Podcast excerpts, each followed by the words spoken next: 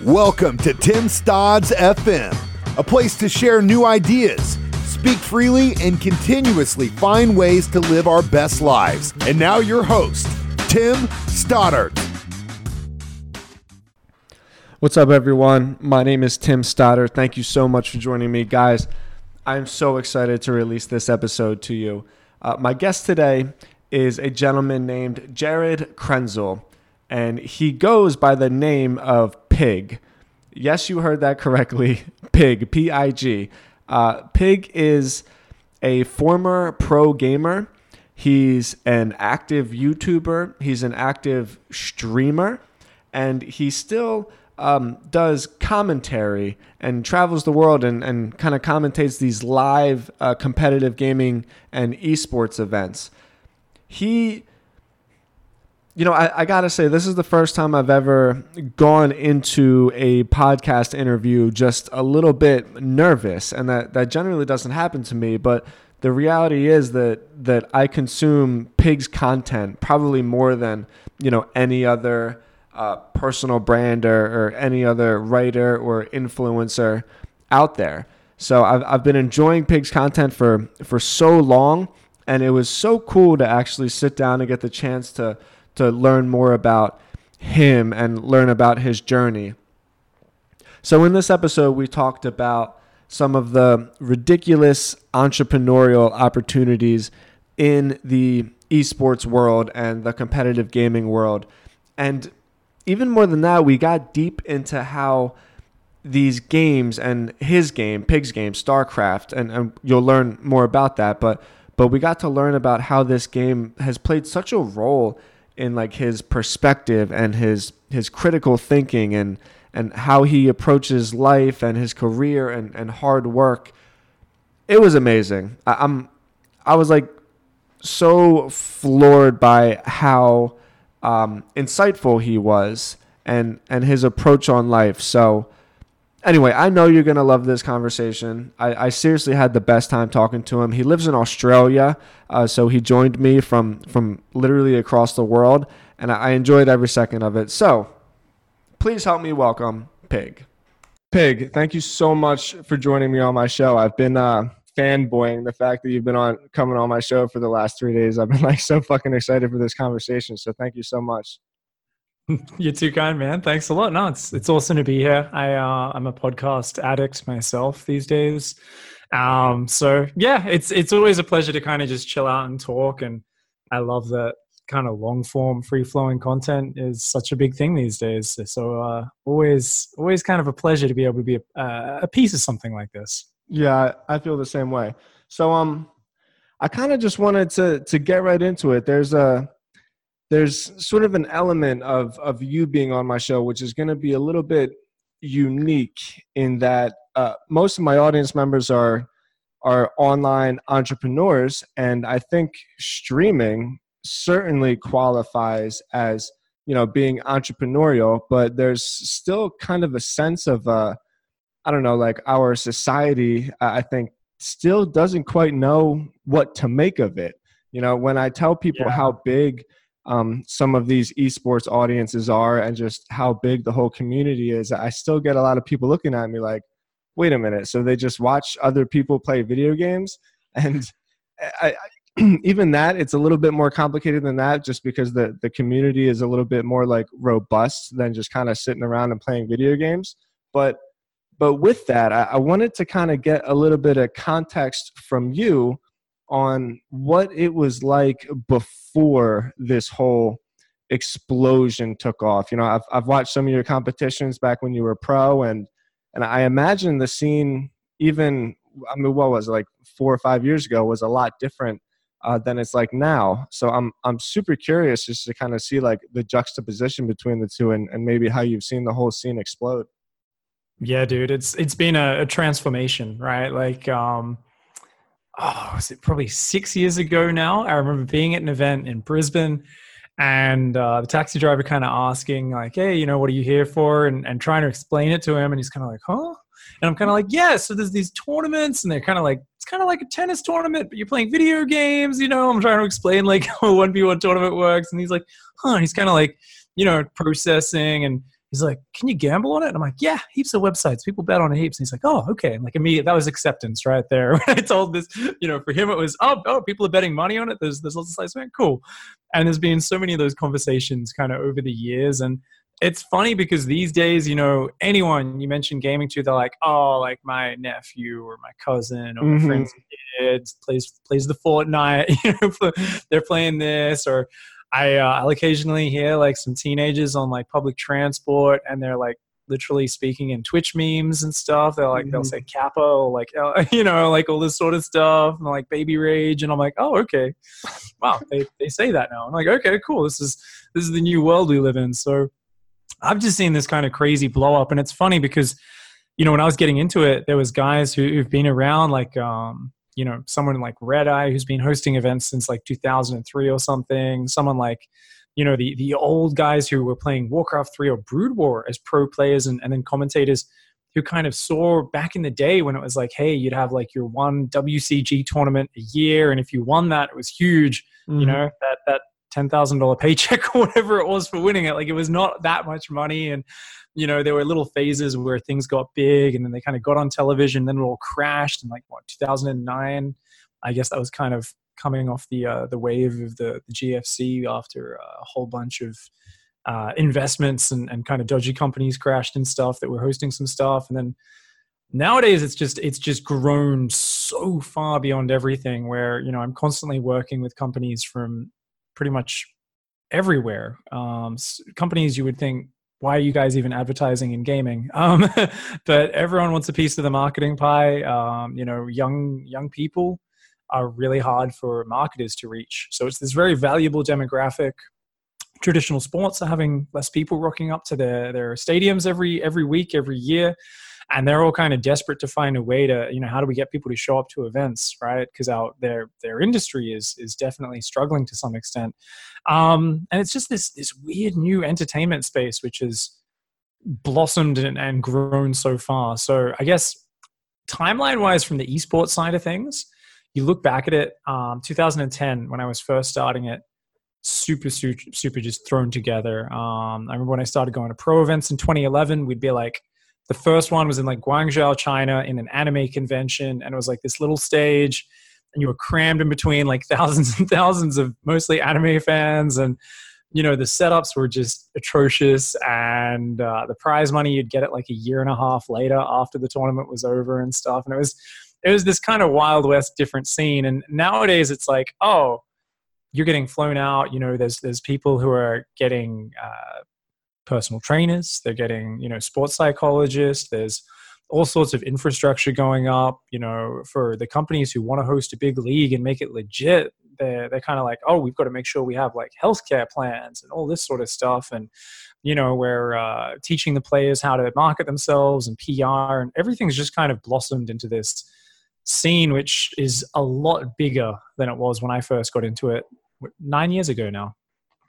How does the, gosh, I gotta imagine kind of putting myself in in your situation because I'm trying to almost educate and have the conversation at the same time because some people that are listening to this aren't necessarily going to know um, the the context that that you're talking about. So I'll, I'll almost take a step back.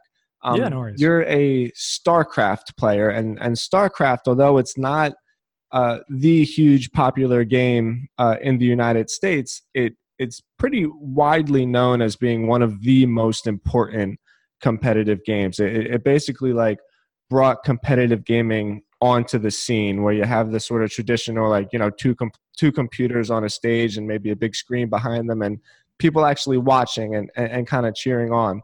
So with with StarCraft, there's been um, like like you said, like a, like a real evolution as to the production value uh, behind the live events.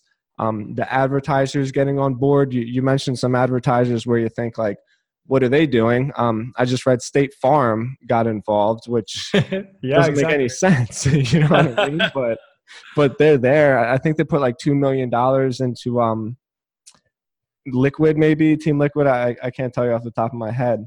So so when you talk about like this this wild west scene it, it, you're not joking. It, it was really like that where there's kind of a, a, bunch of people together and servers would crash all the time and like the live feed would go down. And now yeah.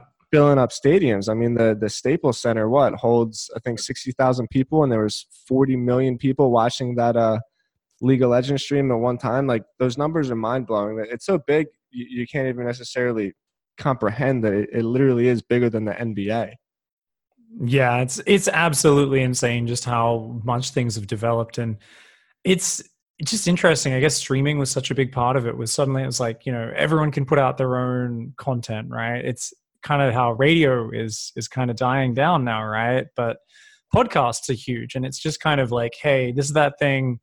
Twenty years ago, we talked about the internet doing, and it kind of is steadily doing to different industries and different areas where it's allowing people to kind of have uh, just connections on an entirely new level. And and suddenly i mean gaming it's like it's just the the funnest hobby that works your mind. And, and i think for the you know it's not just the young generation. Um, you know i stream every day and i have a fair few um, people in their 50s uh, one or two in their 60s who watch. And are just avid gamers because they just love it. And it's it's just the coolest hobby. And i think it's natural that it would, was always going to evolve into you know once you got competitive games and you saw like just kind of how fun it was to play these games against each other that it was going to evolve into something where there, there was you know spectator uh, side to it all. And especially with starcraft and, and why i love you know my game so much is it's just so beautiful to watch because anyone who i think kind of comes from a background where they liked kind of military history or they had kind of like any of that like kind of like war game sort of stuff. You read your your novels about war and stuff. It's very easy to immediately understand what's kind of going on generally in a starcraft match because you've got this kind of top down view of the map you know you've got armies roaming around and all sorts of stuff and it is just like for me i remember very vividly the first time i ever watched a broadcast you know commentated match and just going this is the coolest thing ever. I could watch so much of this. And I've had a bunch of those moments since then where like I think battle royale streaming um, just like as a first person stream experience is one of the funnest things ever. It's like you literally just got the hunger games and you've got one person you're watching from their point of view and it's a mixture of them making jokes while they absolutely destroy everybody because if they're you know they're someone who's pretty pretty incredibly talented. And i've had these moments where i've just gone well this is this is good entertainment and i totally get it and i love this. And uh, it's just cool because streaming has kind of opened up a lot of those avenues. And like at the moment there's this funny thing where you know esports has become such a buzzword and there's so many people into it and there's lots of money getting thrown around right? Where people just call anything to do with video game live streaming esports now mm-hmm. and it's like this weird thing where the, the hardcore competitive crew are like no no no esports is like like like sports right if, if you had someone who made a tv show about them like running around kicking a football around that's not sport right they'd be like no no no that's that's entertainment to do with like the, the ball that is used in the sport, but it's not the same sport, right? Whereas, you know, sport competition is you've got leagues, you've got the best players in the world shooting it out, you've got clear organized rule sets, you've got leagues. So there's this funny thing at the moment where I think there's um, you know, a bit of confusion there about kind of like there's a lot of money coming into the streaming side of things with with people like Ninja, who's is the biggest live streamer in the world right now. And I think there's a, a kind of funny overlap there, but it is all kind of part of the same technology uh, revolution with streaming, right? But it's just kind of funny because you see this kickback at the moment. A lot of the old guard are like, "This isn't esports," and people like having these just inane semantic arguments on the internet, and it's it's kind of funny to watch because I never get too involved, but uh, I probably do fall in the camp of being like, no, no, no. Like uh, I'm, I'm pretty hardcore on the competitive side of things, and I do see the separation. And it's kind of frustrating if you're a, I guess, a competitive person. You kind of mm. see these people coming in, and you, you kind of like want people to realize like it's not all just entertainment and and on the most basic level of hey i'm like a you know a comedian or like a jester or whatever there's the the professional gamers who are just so impressive impressive purely off their skill and um that's kind of an interesting thing that's just kind of popped up at the moment recently where I've noticed a lot of people arguing about that. I, I like how you you mentioned those kind of strategy minded people um, especially with with starcraft because I, I want to talk about a whole lot more other than starcraft but um, you know i sent you that tweet where i got the platinum badge on it and i swear to god it took me like four years to get that and the amount of like mental taxation that these games take and the amount of like strategy and just when you think you got it figured out you don't at all. Um, it, it, like truly is a uh, I, I used to play chess growing up and, and chess was kind of the same thing like yeah. you think you're good and then all of the sudden for whatever reason i don't know like god or the universe just decides like nah, you're not that good. Like, go fuck yourself, you know, and you lose like over and over again. And so, so I, I, I really do think it's important, not even necessarily to educate because the society is just going to go that way simply because of the trend, because like this is too cool. Um, but it's more than just kind of like loser kids sitting around playing games, like eating chips, you know, this is, it's, it's high level stuff. It's, it's real competition. It's real skill you know you don't appreciate the skill and the the quick thinking and the decision making especially uh, w- with a lot of these games that that come involved in, until you really get into it. And you know I, I, gotta say just just being involved with this game has has totally changed my viewpoint on a lot of things.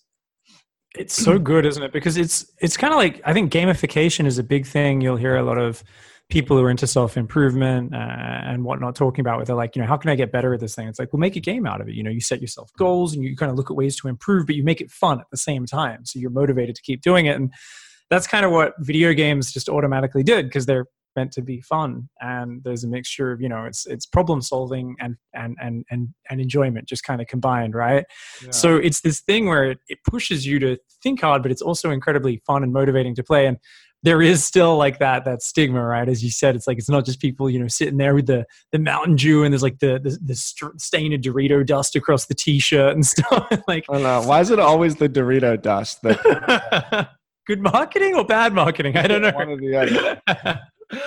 it's it's funny because like yeah, people sometimes still don't see that difference, and like there are absolutely there's there's negative gaming, there's uh, you know addiction I'm sure I've, I've I've had borderline addiction issues with gaming at some point when I'm younger. In Korea, it's huge, but they have such a serious, hardworking culture that uh, escapism is huge. And you know they don't have many drug problems, but they do have a big gaming problem where that's that's you know the drug of choice, right? You might talk about like a, uh, an ice epidemic or me- crystal meth epidemic or whatever, or heroin epidemic here or there. You know, in Korea, it's like it, it's always like you know people are going to find an outlet for escapism, right? And for yeah. a way to avoid their issues. And it's just kind of interesting because you see this very different culture to, to the West in Korea. And video games have that, where they have the best gamers in the world. You know, when it comes to esports, they have this this incredible industry around it. They also have, you know, they're they're a glimpse into our future when it comes to how do you deal with the negative side of it. Sorry. Where they have social security number tied to their video game accounts. If you're under like 16 or something, uh, you automatically get logged out of any game at midnight because like every game has to kind of be linked to your social security number and automatically make it so you can't play between like midnight and 8 a.m. or something like that, which is super cool. I remember the first time I realized that when I was training in Korea and I'd borrowed a 17 year old's account and I was in, in the middle of a game and at midnight it ticked over and I just got kicked out of the game. I was like, what? And my friend had to explain to me like, oh, this is because video game addiction is huge here. And I was like, whoa, this is, this is mind boggling. Wow. I did not know that. Okay. Um, That's going to happen more and more, I think, in the, in the West. I, I think so too. I mean, Sure, um, yeah. you i don't know how much like you read on my site but like addiction uh, has been a big part of of my life. And uh, a lot of like my website and the people that i talk to uh, has to do with people that kind of got themselves out of some kind of an addiction or, or, or, another. So like i'm i'm really familiar with with all of that kind of stuff. And, and i'm just familiar with the concept that you know addiction doesn't have to be like you said like meth or heroin or something. It's just anything to sort of get you out of yourself. So there's there's no doubt that that that stuff is coming. Um i just think I just think that we got to be prepared for it in one way or another. Yeah, exactly. And it's it's it's just kind of important to draw that distinction, right? Because like people do get confused if they're not big gamers, and they kind of get wait, where where is all gaming like that? And it's like no, no, no. There's there's there's there's you know there's there's ways it can be used, but with the competitive side, and I think that's what was so eye opening for me is because I, I you know I grew up in the age where my parents were constantly like, "Hey, you know, get away from the the idiot box," and I was like, "No, the TV is the idiot box. This is the smart box," you know. But not not many people listen to me. Um, and to be honest, it was pretty ingrained this idea that playing video games was this negative, wasteful experience, and um, it was interesting because yeah, I was uh, a little bit older than most kind of players who get into it as a pro, where I was like 20, 21, almost 21, 20 or 21. And, and you'll see most of the, the, the, top pros, especially these days, kind of get into it when they're, you know, teenagers, just like traditional sports, right? Because yeah. it's a long road from amateur to pro, right? There's a, there's a big gap where you got to put in the hours and the hard yards with no guaranteed payoff, right? Uh, before you start getting paid and making the big bucks and all that. So for me, I remember kind of having this thing when StarCraft 2 came out and kind of, I kind of like was playing it and I was like, wow, I forgot the gaming could be like this, where it's like this constant challenge and learning, and like it's just the ultimate critical thinking exercise, right? Where you, you are constantly forced to learn and improve, but it will amp up the difficulty immediately because you're looking at a competitive system where you're facing another human who who their job is to try to screw you over, right? Their whole job is like just make your life just as hard as you're trying to make their life in this game, right? And as soon as you move up the ranking, you're playing better and better people. So every time you overcome an obstacle, it's automatically leveled up, right? And there's a lot of things in life, um, at least in my experience, where you can go through without ever experiencing that sort of like just scaling difficulty where you're constantly matched, right? There's a lot of things like you improve a little bit and then bam, it's easy, right? Whether it be at a certain job or a certain skill you develop. If you're not pushing yourself to be better or it doesn't challenge you, you kind of don't get that learning. And I think that's what's so impressive with a lot of these games where there are certain um, you know people I meet who've just become such good learners through either StarCraft or other sorts of games or programs they've learned, right? Like programmers, um, coders I speak to. Sure. I, am so good at problem solving always when it comes to like certain like online systems and stuff. Um, you know, my, my partner is an architect and she picked up like some of the mechanics of StarCraft a lot quicker than most people. And I could kind of see like, oh, right, because she's got such a variety of skills um, as you need to have an architect as an architect, but especially she'd kind of um, you know gotten uh, a lot of skills in in terms of uh, CADing programs and that sort of stuff, and that had helped her her kind of develop. But for me, it was interesting because StarCraft is so good at teaching you how to learn, and it's kind of like a soft skill that carries across to everything else, right? It it kind of teaches you how to simply put in effort to reap rewards and it's it's the hardest form of that because of what I was talking about with the difficulty scales in any yeah. competitive system, right? It, it never just gives you an easy ride for a while at a time. It's always upping the challenge.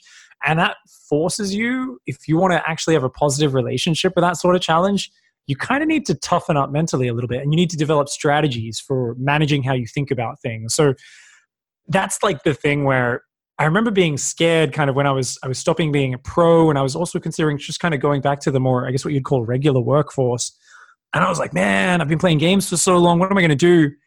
But underneath it, when I think about it, I'd be like, actually, nothing could be as hard as this. Like nothing could be as hard as playing the best players in the world at StarCraft. Like honestly, I can just apply the exact same skills I've learned here. And I know it carries over perfectly because every single time I thought I'd gotten really good at something, there was always something there to trip me up every single time.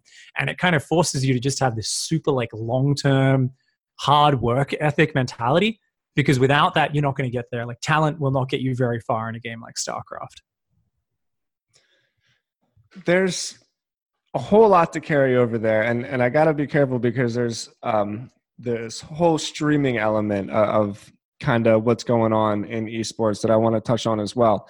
But one final thing that I will uh, mention with this sort of esports mentality is I was watching a coaching video, I think, that um, you published, and you had talked about the importance of like learning how to lose and how not playing with your ego because eventually everybody loses in StarCraft. I mean, it's almost like always a 50 50 split, you know, like the really, really good players win like six out of every seven games. I mean, I'm sure the really, really good ones win more than that, but on average, you know what I'm saying?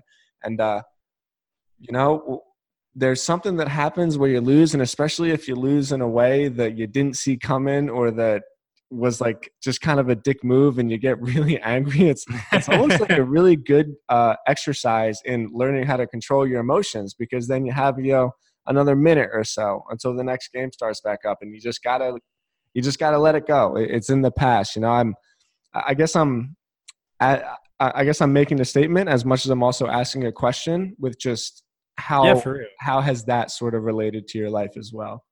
I mean, it's I think it's been huge, and it's something I still forget to apply like every day. But just this idea of, you know, it's like if if you are an, inc- an entirely egotistical creature and, and selfish, you are. It's a recipe for at best you're going to be happy 50% of the time because the mm. thing is like ladder in starcraft and any competitive game like this it's it's kind of almost like a, a, super concentrated and distilled form of regular life is the way i see it like i probably have that human tendency to see patterns more but I, it, I think it, it allows me to kind of piece the world together right and see it as one big network so if, if i look at ladder and i look at myself losing and it being very difficult and hard and and I draw I've drawn conclusions from that where I've said, like you said, uh, you know, I've, I've, gone on this this spiel many times. because I coach players always was broadcasting and talking to a mixture of pro players I coach, but also newbies, and and it's this big thing where it's like if you're just in it for that buzz you get when you win, it's just like I win, I'm better than my opponent kind of thing. It's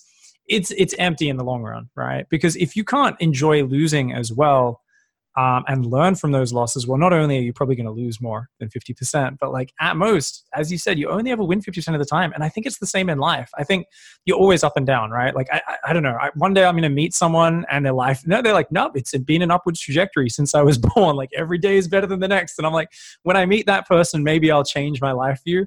But as it is, I'm like, no, it's constantly up and down. That's, that's like, like you need to be able to, not necessarily always enjoy the downs, but at least like ride them out and kind of like learn and take something from it, right? And and the moment it's like, nah, I'm just here for the ups, hells, air, and the moment you start coming down, it's just like this horrible crash. It's it's it's hard, and I, am sure you know, like you said, you you you've talked to a lot of people with addiction, uh, you know, and you may have experienced it yourself, and it's it's something which I think that teaches you really well. Is like if you don't get good at dealing with those inevitable times where you're going to come down or where you're gonna you're gonna um break your new good habits and go back to the addiction, which is always inevitable, right? Relapse is always inevitable. Um, it's it's going to be something where you hate yourself for it and you're you're too hard on yourself, right? If you only live for the victories, you just you end up hating yourself every time you lose, and um, it just kind of is this recipe for for not enjoying life as much and constantly being frustrated. I find so. For me, I kind of I, I, I take that that thing as the ultimate challenge with with starcraft for me it's what taught me this right? It's this idea of you need to put in 100% effort you need to care you need to work hard while staying mentally flexible. That's that's really difficult.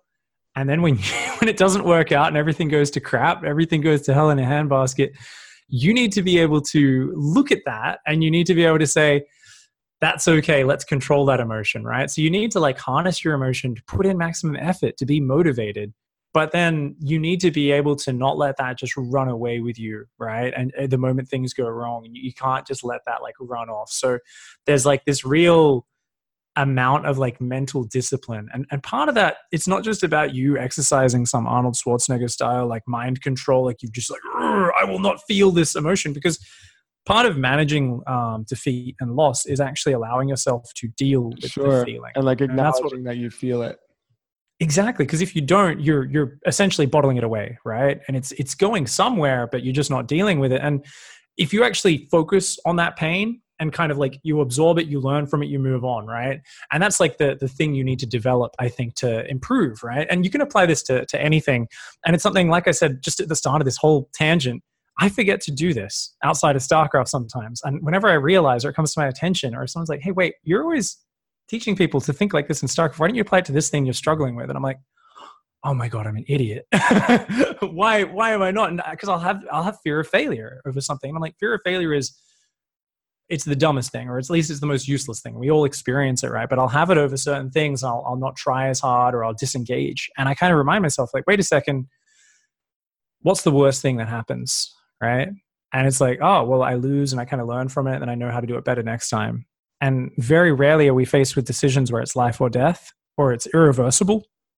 And whether that's a, a new business venture, whether it's you just kind of going into a new career or whatever, I, I've realized that like I've got to kind of take that from where I originally learned it and I used it just for this video game that I wanted to be the best at, right? And as I apply that to different areas of my life, I think it just kind of it extrapolates upon itself and you just you kind of just go out there and you keep trying, right? And like there's these these people who I look up to a lot, like various um, you know, bloggers and podcasters and different people. And there's always like certain people who you kind of see and, and they they just seem to be like out there just trying things, right? And they'll just they'll just like you maybe have one of those friends who just fixes anything. You're like, how do you know how to fix these things? Like, well, I don't know. I just try. And then like, I, I look up a dozen YouTube videos and I buy the tool and I fix this thing, which nobody else knows how to fix in their home. And I'm like, that's crazy. And they're like, yeah, well, you know, I like, I don't know. It's, it's just, a, it's kind of a fun problem that what's going to happen if I, the worst thing that happens is I, I, I, don't get ripped off the next time I pay someone else to do it for me. And I'm like, shit, like, you know, just being able to apply that down to the most small things like fixing a broken tap in your house, yeah. I think is like this life changing kind of viewpoint. And it's something I'm trying to work on, on kind of adding into my non-gaming and non-career focused life as well with like just kind of like how I, how I live day to day. Um, it's a struggle, but I think it's one of those things that just has huge benefits. It certainly is a struggle, pig. Let me know when you figure it out. All right, we'll write a fucking book or something. okay, I want to transition a little bit because you mentioned Ninja, and we we talked about streaming a little bit, and I don't know the exact numbers. Um, for anybody who who is listening to this and, and doesn't necessarily understand, streaming is more or less live video. So it could be uh, me behind my computer playing a game, and you can be basically anywhere in the world and you can watch a live stream of the game. You, you can stream audio as well. It, it basically just means that it's live. Um, but it's it's become more and more of a, a, branding element, right? Like people build personal brands around their stream. So I don't know, like I said, I don't know the numbers, but I say there's got to be millions and millions of of new live streamers in the last year alone. And what I think anybody listening to this who's interested in building a stream, what they can really, really, really learn from you, Pig, and I, and I mean this with all sincerity, is that it's more than just watching someone play a game. The the personality involved, I think, is so so important so obviously, even in just this 40 minutes from talking to you, like you're you're well spoken and you're and you're super charismatic. But I gotta tell you, man, sometimes I've watched some of your videos and they've made me laugh so fucking hard, so hard, like just rolling over, cracking up, laughing. Where, where, did you get the chops from? Have you always just had a sense of humor? Uh, do you like? Do you try to maintain an element of of entertainment in your streams, or do you do you just kind of let it roll? You know, it's it's something where it's been a real real um I guess process for me because when I, I I've always enjoyed making people laugh and kind of having fun and that sort of thing. And it's interesting because I, I was always, you know, a bit of a joker when I was younger, but um I guess I kind of like I, I kind of like went through, I guess, a bit of a hard time in my late teens, early 20s, where I was kind of trying to figure out what I wanted to do and I didn't know what I was doing in that. And I, I think at some point when I was in my pro gaming career, where I was like, I was like 100% just trying to be the best player in the world, and I wasn't socializing as much and all that sort of stuff. So I actually, I, I, definitely lost some of my sense of humor and my ability to socialize and stuff. And in the last few years, I've I've really kind of rediscovered that. Um, I actually kind of decided to really commit to like full full time streaming, probably almost a year, exactly a year and a half ago now. Very mm. close to that, right? And um, yeah, because it was like late late 2017 and that's that's things have developed i think in in the in that last year and a half i think my my stream content I put out has become a lot better. Um, but before that, like I was very dry and like when I'd stream, it was literally just I'm here to play this high level play, this commentary, it's explaining what's going on in the game, and that's it. And I when I stopped being, you know, pro pro gamer as my focus, I steadily started being like, okay, like let's be really educational and stuff. And I was I was doing all right with it but I was kind of trying to do 50 different things. And, you know, you talk a lot about entrepreneurship and, and everything here on your, your uh, podcast. So I'm sure you've talked to people who struggle with like overwhelming themselves and stuff. But I, I did that in a big way where I was trying to do like my YouTube series where I did a video every single day. And I was trying to stream for like four or five hours a day. But I was also coaching like several hours a day. Uh, sometimes inside those streaming hours, mostly outside. And I was also commentating events all around the world and like I just had this insane schedule where I was trying to just do like 14 hour days and there wasn't a lot of humor and a lot of free flowing fun in the stream because of that, right? A lot of the content was kind of dry, it was kind of forced. So when I started going like really full time with streaming, I remember the few months up to that, I was like, I was enjoying for the first time ever really really watching Twitch outside of the esports competition side, but going around and just finding streamers across different games that I liked and and just really enjoying their content. Finding the people where I was like, I want to watch the content that just makes me want to tune in every day. You know, like where you're like, you get home, you get a few minutes, you you lay down on your couch and you open your phone or you switch on the TV, and there's always like that certain thing you just you just go to check, right? Maybe it's your favorite YouTube channel. For many many of us gamers nowadays, it's our favorite Twitch streamers. And that was the first time where I sat down and just I found a few streamers I really liked, and I would watch them pretty much every day for even at least just 10, 15 minutes. And and I just kind of enjoyed what they created, and I realized just how much fun they were having and how much how playful it was right? There was this playful element and i'm like well yeah if you're doing this all the time like it's got to be playful. And i would hear a lot of them though talk about how like you've really got to do it full time if you're doing it. You to, kind of commit to the stream so you can really get in your groove you can develop your own endurance and your own ability to just roll with the punches and have fun. So i remember i, I really took that to heart. A year and a half ago i went full time with streaming. And and since then it was like the first month or two i kind of focused on endurance and it was like 12 hours a day six days a week for a few months. And then i started kind of easing back on the hours and focusing a little bit more on just having fun with it. And there's just little little things i'd pick up right? I'm never a big fan of just try to copy someone else's uh, product completely. Mm-hmm. but plagiarize little pieces. Hells yeah that's what you should absolutely be doing. Like i was listening to podcasts where i was like oh i love this podcast you know and i was like you know why is it so fun and i, I try to kind of analyze it a little bit while i'm listening to it um, i'd watch streams and I realized like, okay, this stream is really cool. I, I really relate. Um, there's a guy called Grimmmz who's uh, you know a pretty pretty big battle royale and variety battle royale and variety game streamer, and he's very hardcore competitive, and that turns some people off. But I'm like, that's that's like my thing as well. I like love the competitive aspect, and I like watching a streamer who can just get super hardcore and just like super focused on the game. Whereas the opposite end of the spectrum is someone who's always they've got to be talking 24 7 they've got to be joking because their audience isn't as involved or interested or invested in the gameplay right and maybe they're a lower level player so for them it's more of like a constant entertaining act which i think is actually way harder um, it's like its own so different skill set right yeah i said so do I. I i think that's way harder just to be entertaining all the time yeah. Okay. No. Sorry. I, th- I, thought you were asking a question and I didn't quite catch it. Um. Yeah, dude. It's so hard to do that. It's so hard. So I was um I was basically just trying to grab little pieces of like what he did, and I realized like he would always um he would always stream at the start for a few hours where he'd be that'd be his most hardcore, and he'd be like reasonably silent towards the start. Like he'd have a bit of fun, he'd talk a bit, but it would mostly be just like getting in his groove, right? Trying to play well, getting his aim down um, and then, like as the stream would go on, he'd bring more people on. He'd be doing more team games and squads, and they'd all just be, you know, immediately. He clearly would kind of shift the mode he was in during different streams. I noticed other streamers doing this as well, right? Where you can't just do eight hours of the same thing if you're streaming eight hours a day. So you know, I kind of learned like, oh, cool. So I can kind of like have like a structure to my stream where this period is kind of like hardcore fun, uh, hardcore focus at the start, where it's all about skillful plays but even then, I can highlight those skillful plays a little bit better rather than going completely silent. I kind of realize like, hey, I could I could just you know, I'm like, oh, whenever I land like a big shot and I blow up a big army or something, it's like let's let's just you know drop this line or you know have some fun with it and just I realized as I started to do this more, I was just having way more fun playing the game, and then it kind of feeds on itself as well, right? Um, as I streamed more, I started realizing, wait a second, when I'm having a good day and I'm really happy, the chat is alive people are having fun everyone you know there's this energy feedback loop that happens where people donate more money more people subscribe to the stream more people are, are basically being active in chat and having fun. And there's this feedback loop where if you're in good condition as a streamer and you're really focused on that it just kind of creates more interest it creates more fun. If you're having a good time guess what?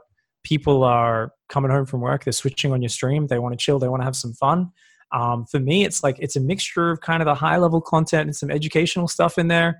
But I realized from watching YouTube channels, I love that, but I love it when it's mixed with a bit of fun. You know, Day9 was the classic StarCraft educator. He was mm-hmm. always just telling weird, relatable stories about his nerdy escapades, you know, awkwardly asking girls out on dates in the most awkward way possible, and just strange, funny, relatable stories in between these absolute nuggets of, of knowledge and analytical wisdom. And i was like oh yeah like you know why why why not? You can you can make just about everything fun. And as i think i kind of developed that as a, as a skill it becomes more second nature where i was like oh yeah i can just kind of talk nonstop while i play and, and do some analysis or we can just shit talk. We can just make dumb dumb jokes. And over time, you know, any any I think comedian or someone who's really funny will tell you, um, and I'm definitely not a comedian, but I, I, I definitely have a lot more fun these days. It's just you've got to not be afraid to make really embarrassing, stupid jokes. And as you're more comfortable being silly and just being an idiot and looking like a fool, the fear kind of washes away and you're more happy to just kind of roll with it and not every single comment or joke's going to be a winner but you're going to be able to just kind of free flow make fun of yourself you know not take anything too seriously and it just creates this playful atmosphere which i think we all we all want to see more of right? I, I know for me my favorite entertainment is just when someone's playfully having fun doing what they love and that just sends out a positive vibe. Okay. You said two things there in particular that really, really resonate with me um, as a content creator myself. I mean, I have a weekly podcast, and I I love the podcast just because I love talking to people, but in the in the same way that streaming is i don't know your art i guess. Uh, i've always been a writer. I write a blog post every single day. And you talked about one thing where it's not plagiarizing but it's it's kind of stealing little pieces from people. And i think that is such cool advice because uh, in, in, my own experience, most people, uh, I guess, when they come out of high school, were trained to write these papers, and you have these kind of long, drawn out paragraphs, and almost just the entire paper is is just filled with words, and it's not broken up. But on the internet, people don't read the same way they read a book. They're they kind of scan through things, so you almost have to learn how to format your content uh, to appeal to your audience members. So there's a guy named Brian Clark.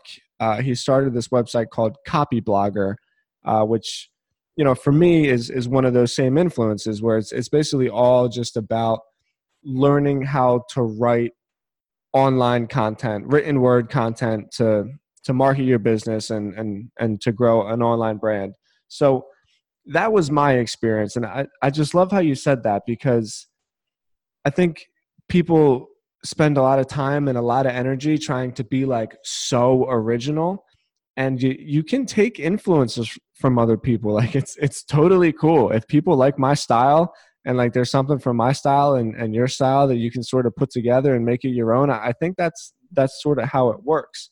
And then the second thing that you said which i think is even more important is just the act of like hitting publish and putting your shit out there because I think all the time, like, I don't know how many amazing poems or or great like pieces of art or I don't know, even potential video game streams, whatever, are just kind of hidden in someone's closet or something because people are are just afraid of of what it might mean if they put their ideas out there and they put their thoughts out there or like, you know, they tell a stupid joke and they get kind of embarrassed. And so for me, the act of writing a blog post every day, um, I mean, it's it's turned into a much more like tactical marketing effort, but even more than that, it's almost like an exercise of just like this is what I think.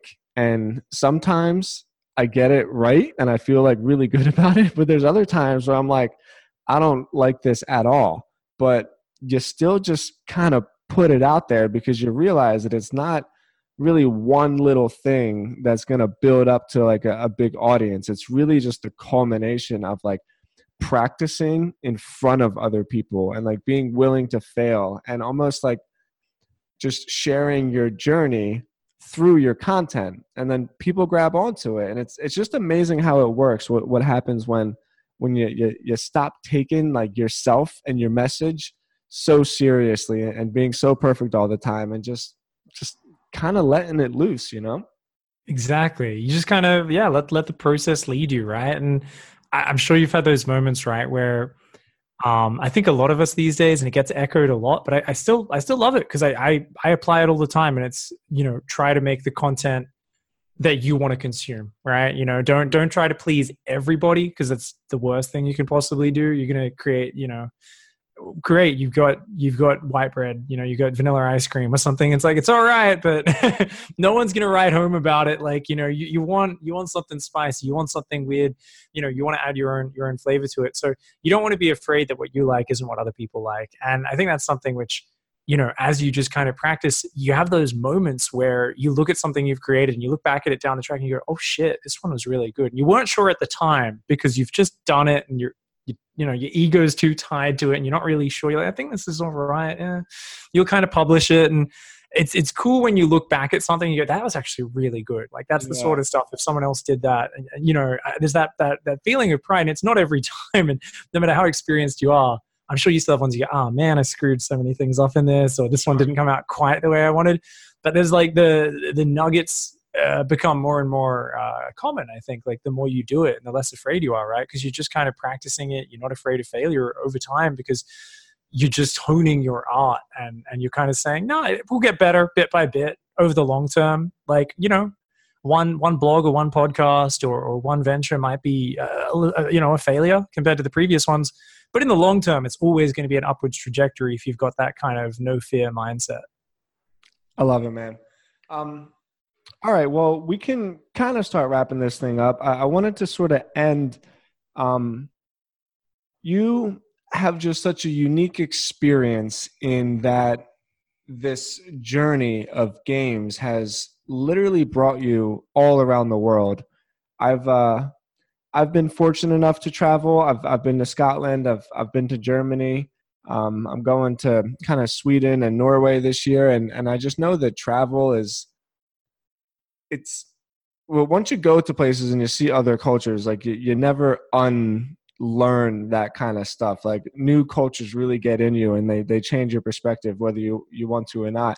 And i just always thought it was so cool how i mean you and there's there's kind of like a whole little crew of uh, of, of starcast casters or um, starcraft casters. Um, and i'm sure you guys all see each other and hang out or whatever but like i just want to know what it's like to be able to go to these places, to be able to go to China, to go to South Korea. Um, I'm, I'm, I'm blanking on what some of the European tournaments are, but gosh, I mean, like, the, did you really think that that playing StarCraft was going to get you to these places all around the world? Hell's no. I mean, it's it's just been such a ride, and it's it's so insane because every time, even if it's just like a little taste, right? You get to meet some of the local community people and usually very busy events. And a lot of the time it has been like a bit too in and out over the years. And mm. actually, this past year, 2018, was the first year where I said, look, every event I go to, um, schedule permitting, of course, I'm going to spend an extra night, at least one extra night minimum.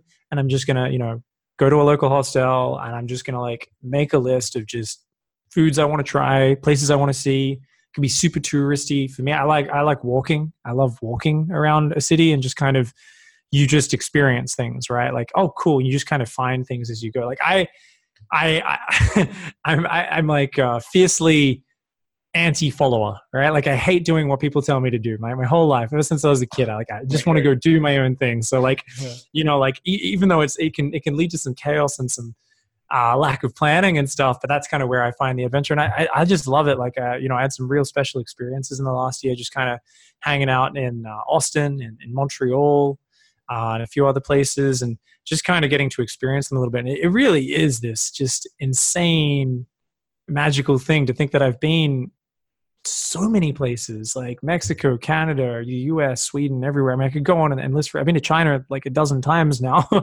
um, and I kind of almost consider it like, uh, you know, like my back door now because uh, my backyard, sorry, because it's just kind of like, hey, I'm like, this is pretty much the same time zone as Australia. I don't need to fly three days to get here and back. Sweet. And, you know, and, and there's a lot of friendly people there in the community that I know and stuff. So China's always a real treat as well. And I, I love uh, all the food and everything.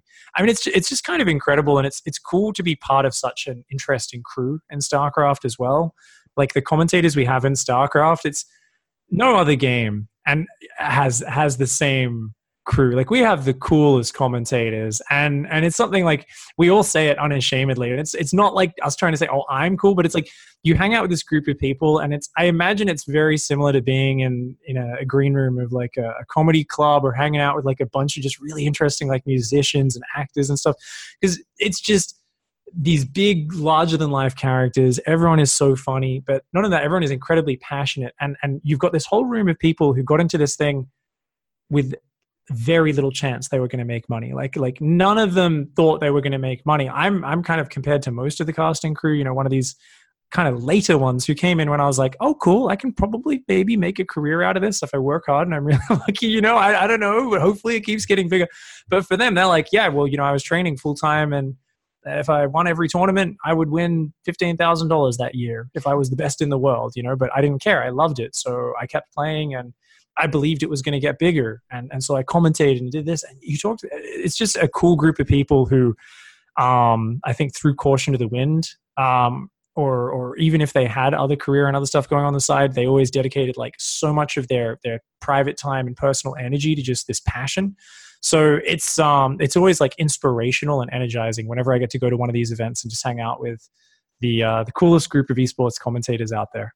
I think you are right though, where uh, just from totally observing on the outside, it, it seems like you guys all do kind of have a band, and even in um in the GSL tournament today, the most people aren't going to know this, but two of the the bigger casters that kind of made the move to Korea, their names are Tasteless and Artosis, and they were making a joke that they're still waiting for like some cop to kind of bust in and just be like, you know, this isn't a real job, you know, like you, gotta fucking do something with your life. And they're like, no, no, they pay us, I swear. That's so them as well. Like they're so funny. Like it's it's so good because some sometimes like people who've never watched the GSL, they tune into that show and they're like, "This is so weird. What is these guys are just cracking jokes the entire time?"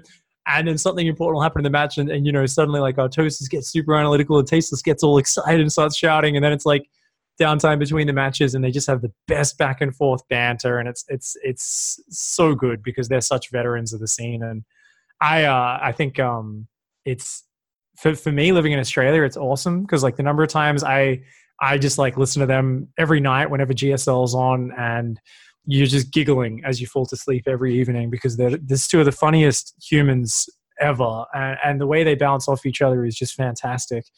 Um, so yeah, it's it's really cool. It's it's such a great experience, and actually to go back a bit, I like what you said about um you go to different cultures and places, and it kind of changes your perspective, right? Like I like um I love the Tim Ferriss podcast and another, another Tim podcast. I imagine with your area, you'd be you'd be a big fan as well. So I was I was like, I'm pretty sure you are. I love when you know he he brings it up a lot, and I love the way he puts it, where you know he says. Um, it's just something where you realize how many made up rules there are in your own society when you mm. travel. Mm. And, and, he always talks about like when he went to Japan um, when he was younger and he kind of realized like, wait, like what? You guys just this every so many things that are different this is this is wild and he realized like wait why is the way that we do it correct you know and you kind of it's just the more experiences you get the more perspective you get and the more you realize that there there's a lot of um, social constraints that we self-enforce upon ourselves like no one's really forcing you to to just you know toe the line and do the exact same thing as everyone else but we have this natural innate human quality where it's like oh we're, we're pack animals you want to be in the middle of the pack you don't want to be like the weird one because you might get rejected from the pack and you can't survive. But it's 2019 more than ever. You, you might get rewarded for going outside the pack and doing your own unique weird thing. You know, if it, I think like embracing your difference and just kind of being who you are and and that sort of thing. It's uh, it's something where you know we, we shouldn't be afraid to question, right? And that's something I I always found with uh, with StarCraft. I guess I developed as well. It's, it's it forces you to constantly question because it's like this game of imperfect information. So you kind of come up with rules, but the rules always they're never 100%. So you're like, this is a rule. I follow this rule, and then you you got to kind of feel when not to follow that rule, and you've got to base it off your intuition and your feeling. Similar to in poker, right? There's percentages, but you can't just play the percentages at a poker table, or you will lose. You know, mm-hmm. um, in, in, the long run to the person who knows how to read people and play off their intuition and that sort of stuff. So it's just kind of fascinating because there's these these certain things they force you to constantly reevaluate constantly to kind of you, you make rules because they're useful and they help you streamline your production and your life and everything and then you've got to once in a while grab the sledgehammer and smash all your rules down and build it back up again. And that's something we naturally resist but if you learn how to do that it's it's like a great skill for your entire life i reckon.